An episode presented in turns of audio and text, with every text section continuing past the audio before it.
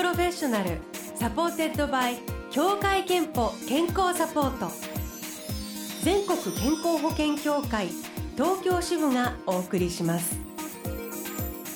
TOKYO FM ブルーオーシャン住吉美紀がお送りしています。木曜日のこの時間はブルーオーシャンプロフェッショナル supported by 協会けんぽ健康サポート。美と健康のプロフェッショナルをお迎えして元気の秘密を、えー、お伺いしております。今日は医師で医療ジャーナリストの森田豊さんをお迎えしました。森田先生おはようございます。おはようございます。よろしくお願いいたします、えー、新型コロナはねあのオミクロン株対応のワクチン接種が始まりまして、えー、インフルエンザのシーズンも到来してこれ多分インフルエンザのワクチン今年どうしようかなと思う方もねいらっしゃると思いますけれども。あの、まあ、季節が真逆のオーストラリアではインフルエンザが3年ぶりに大流行していますとい。うことですので、はい、まあ、日本はマスク文化がありますから多少安心ですけどただインフルエンザのワクチンは打っといた方がいいかなと思いますよね。さあそしてあの今日は全くちょっと関係ない違う話なんですけど。毛に関する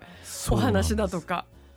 これですね。秋は1年の中でも抜け毛が増える時期と考えられてます、ね、これ聞いたことがある。通常は1日に50本から100本の毛が抜けるんですけれど、はい、秋はですね1日に200本から300本抜けるケースもあると報告されています。人間の髪の毛は約10万本あると言われていて、うん、まあ、個人差があるんですけど誰でも1日に50本から100本ぐらいは髪の毛が抜けてそして新たに毛が生えてくるとまあ、これをヘアサイクルと呼んでるんですがさまざ、まな理由で原因で9月から10月ぐらいまでは自然脱毛が多く、まあ、1日に200本から300本悲しいことですけれど抜けてしまうということなんですね。秋に抜け毛が多い大きな原因はどういうところにあるんですか、はい、なんといっても夏の紫外線によるダメージが原因のようなんですね、はい、あの夏の紫外線によってダメージが蓄積されるとこう夏の終わりから特に今の季節に、えー、まあ症状が出てくると、まあ、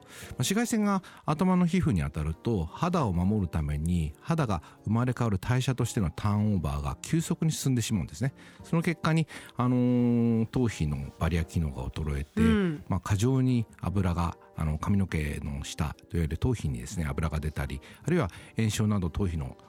皮膚トラブルが多くなると。それの結果髪の毛が成長が妨げられるということなんですね。またあの紫外線自体が直接ですね髪の毛の表面のタンパク質を壊してしまうということも分かってきて髪の毛一本一本を細くしてボリュームも少なくしてしまうことで抜けやすくなるとことも分かってるんですね紫外線以外にも食べ物とかそういう秋の抜け毛のさの理由ってあるんですか？ありますねあの暑い夏ってやっぱり夏バテといって食欲が衰えたりして、えー、場合によってはまあそうめんとか冷麦とか喉越しの良いものに走りがちですよね。で、ね、その多くは糖質を多く含みますんですが、まあ、栄養がこう偏ってしまってでこうタンパク質の摂取が少なくなってしまうと。その結果ですね髪の毛に栄養が行き届かずそして抜け毛になってしまうとも考えられてるんですね。じゃあ紫外線とタンパク質足りてないと。そうですね。足りてなかったと。その2つが一つの原因ですね。他にはなんかその、はい。気候っていうか暑くなったり寒くなったりみたいなことは関係するんですか？これも大きく関係していて秋の抜け毛の原因の3つ目は涼しくなることによる自律神経の乱れなんですね特にここ急に涼しくなってきましたよね。でこの寒暖差が大きくなったり涼しくなったりすることで交感神経の働きが活発になるんで、うん、血管が収縮するんですよ、はい、そうすると当然頭皮の血管も収縮しますから毛根への血流が悪くなってしまってこれが抜け毛につながるということなんですね。じゃあやっぱり複数の理由がこう重なって秋の抜け毛につながるなんですね。そうですねであの森田先生がこんな方は秋の抜け毛注意危ないよというチェックリストを作ってくださったんですね。5項目あって多く該当すればするほど注意が必要と。いうことでちょっとあの読み上げますね。考えながら皆さん聞いてくださいね。1夏はアウトドアのレジャーを満喫した。2夏はそうめんなどの食事が中心だった。3家や職場など冷房が効きすぎだった。4夏は暑いのでドライヤーじゃなく髪は自然乾燥にしていた。5夫婦やパートナーと喧嘩をよくする。という5項目。なんか上の方はさっきのお話通りだ。あれ？なんか自然乾燥とかあと喧嘩？喧嘩が関係ある。うん、やっぱあの喧嘩するとですね神経が高ぶりますよね。そうするとまあ交感神経があの優位になりますんで、はいえー髪の皮膚のいわゆる頭の皮膚の血流も悪くなって抜け毛の原因になるといわゆるストレス性による抜け毛ですよね。じゃあやっぱりストレスがとにかく良くないですね。やっぱりストレス本当にね良くないことが多いんですね。自然乾燥も、はい。まあ、長時間髪の毛が濡れてますので、まあ、冷えてしまって、まあ、頭皮の血行が悪くなるんじゃないかと考えられてますんで。その理由なんですね。あまり良くない髪の毛がキューティクルが痛むとかそういう理由じゃないんですね。それもあるかもしれませんけど、でもそれはそうか。もう生えてる毛の問題だから。そうです。抜けたり生えたりということとはちょっと違うのか。なるほど。でも思い当たるという方あの結構いらっしゃると思うんですけど秋の抜け毛なんか今対策今からというかね対策できることってあるんでしょうか、まずはね食事からかなと思うんです。髪の毛の8割から9割はタンパク質で作られているのでタンパク質が不足するとこう重要なあの臓器に優先的に回されて髪の毛はですね後回しになってしまうんですよね。まあ髪の毛も大事なんですけどなぜか後回しになっちゃうんです。ねうん。でですから積極的にタンパク質を取ってもらいたいですね。鶏のささみとか牛もも肉いわし丸干し卵大豆製品ですね。あと亜鉛なんかもですねこの、まあ、髪の成長を助ける力もあると報告されているので、うんうん不足しないほどぐらいに取るということで豚のレバー牛肉卵牛乳アーモンドなどですねあとあの抜け毛対策としてよく昆布とかわかめがいいみたいな話あるじゃないですか。あれはどうなんでしょいや昔からよく言われますよね。でもよーく調べてみるとやっぱ都市伝説みたいなんですうえそうなんですかあの髪の毛にとって重要な要素っていうのはタンパク質とかアミノ酸ですよね。で昆布とかわかめにはほとんどタンパク質とかアミノ酸が含まれていないので食べても増毛効果っていうのは望めないというのが現状かと思います。なんか髪の毛と昆布とわかめってなんとなくイメージが一緒なんで食べれば増えるんじゃないかっていう都市伝説が出たんじゃないかというふうに考えられますけどね。食べ物以外には対策できることありますか？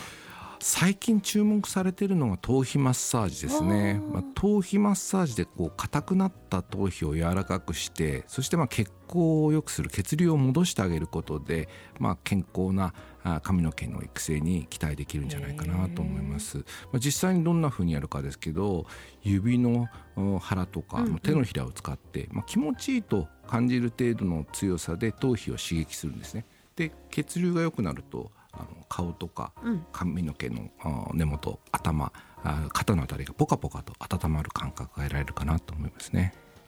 あとはあのーシャンプーとかそういうのも関係しますか？ありますね。あのシャンプーの前にブラッシングをしてまず汚れを落とす。でさらにぬるま湯で髪の毛と頭皮を濡らしてそして予洗することが、まあ、頭皮のダメージを避けると、あ。まあ、いわゆる毛穴の詰まりをきれいにできると考えられていますね。その後手のひらで泡立てたシャンプーを頭皮にのせてで指の腹で優しくマッサージするように洗うということで、まあ、最終的にはすすぎもしっかり行って余分な汚れやそしてシャンプー剤を残さないようにすることも大事ということなんですけどおそらくね男性なんかはみんなもうすぐシャワーに浴びる前にシャンプーを頭にかけえてえゴリゴリやって 流して終わりって自然乾燥で終わりってこれ一番いけないんじゃないかなと思いますね。ちゃんとそれ今流してるみたいなね。そうですね。うん。じゃあもうシャンプーをちょっと丁寧めにしてその途中で頭皮マッサージをするとかでもいいんですかね。ですね。ええ。ね組み合わせれば面倒くさくないっていうか、はい。ね。えーぜひあのこの秋は大事にケアしてください。後半はリスナーの方の健康の秘訣などをご紹介していきます東京 FM 80無老シャンプロフェッショナル医師で医療ジャーナリストの森田豊さん今日お迎えしています今日は実家の片付け問題についてシェアしてるんですけど37歳の黒黒さんから実家に高齢の親御さんがいてあの散らかってるんだけれども自分もうケアマネージャーさんとかもあの手を出されたくないってなっちゃって、まあ、どう片付けるか悩んでるというメールなんですよね。あの森田先生長年お母様の介護を経験して医者の僕が認知症の母と過ごす23年間のことというご本もお出しになったばかりでこのあたりどうでしょう？思うこときっと終わりなんじゃないでしょうかうん、あの亡くなった私の父もそうだったんですけど年を取れば取るほどやっぱり頑固になっていきますしあんまり人の言うことを聞きたくないっていうのがあるのかなと思いますね。だからあんまり周りがですね考えを押し付けたりとか、はえーするすればするほどかたくなに拒んでしまうのかなと思いますね。だからちょっと言い方変えて例えばなんか僕のため私のためちょっと気になるから片付けてくれないお父さんお願いできないとかあるいはあの、まあ、ケアマネージャーさんがうん。こう怪我しちゃうんじゃないのというような感じであー。ちょっと柔らかく参考意見のように言ってみたらいいのかなと思うのと、まあ、あんまりそのやっぱりこう片付けてほしいっていうのは子どもたちの気持ちであってね。本人の気持ちもちょっとやっぱり理解してあげた方がいいのかなと。あまりこう生活の質が落ちるようなことはやっちゃいけないんでしょうけど、うんうん。まあ黙認できるようなことはある程度寛容になってあげてもいいかなとは思いますね。ありがとうございます。えー、と今日はあの健康の秘訣もいただいているので森田先生にアドバイスをいただければと思うんですがいきましょう。えー、と神奈川三浦市の吉尾さんというう76歳の方朝早く起きてからの海岸を散歩することが秘訣ですと。まあいいですね。なんか暮らしが素敵ですね。いいですねこれは、ねえ。朝にこう日の光を浴びることでセロトニンっていう、まあ、幸せな気持ちになるホルモンが出ますしまたあの体内時計がリセットされるということもありますよね。であとはまあ散歩っていうのは、まあ、最も軽い運動ですけれども、健康には最もいいとも考えられています。で海岸ってまあ景色がいいですからやっぱり気持ちもすっきりすると本当です思いますねね。素晴らしい健康法かなと思いましたね。市原市の奈良美さん部屋に年中ヨガマットを敷きっぱなしにしています部屋で作業するときはヨガマットに座ってストレッチをしながら動きますストレッチを習慣にしていると血流が良くなって元気になる気がしますといただいていますすごい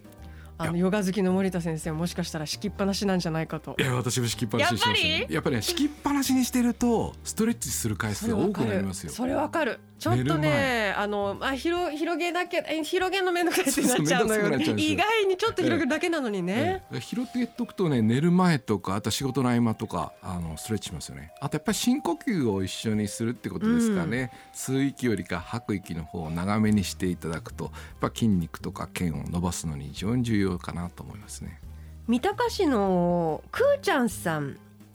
眠りが浅いんですが時間をかけてリンパを流し頭皮マッサージやツボ押しをすると信じられないほどすっきりして元気になりますといただいてます。すごい信じられないほどっていうのがいいですね。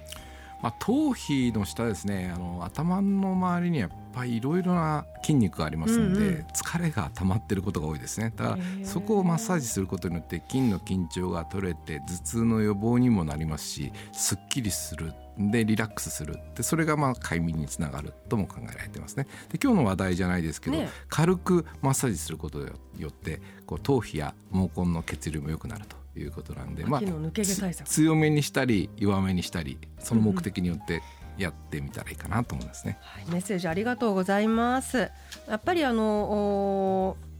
なんていうか自分であのこの健康状態をこう自分でストレッチしたりマッサージしたりしながら知ってそしてあのあの健康診断もしてこう自分の検診結果とかを家族とシェアすることも大事ですね。そうですよねやっぱり自分のため家族のために病気は早期発見早期治療ですよね。ね。でそのためにはあ健康診断かなっていつも思います。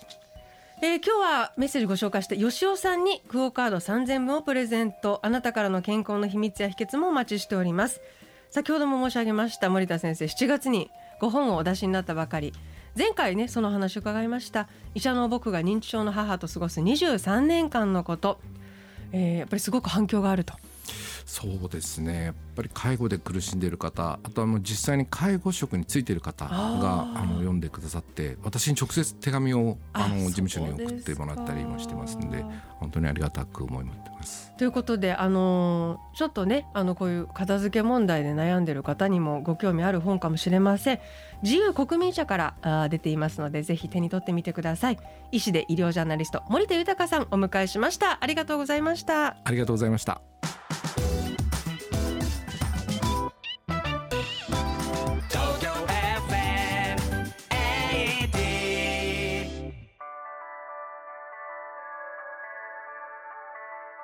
働くあなたの健康をサポートする協会憲法からのお知らせです。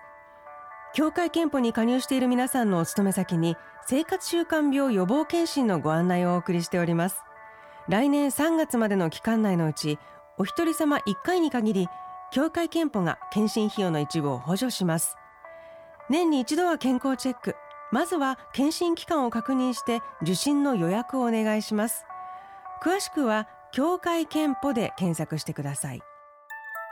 ブルーオーシャンプロフェッショナル supported by 協会けんぽ健康サポート。全国健康保険協会東京支部がお送りしました。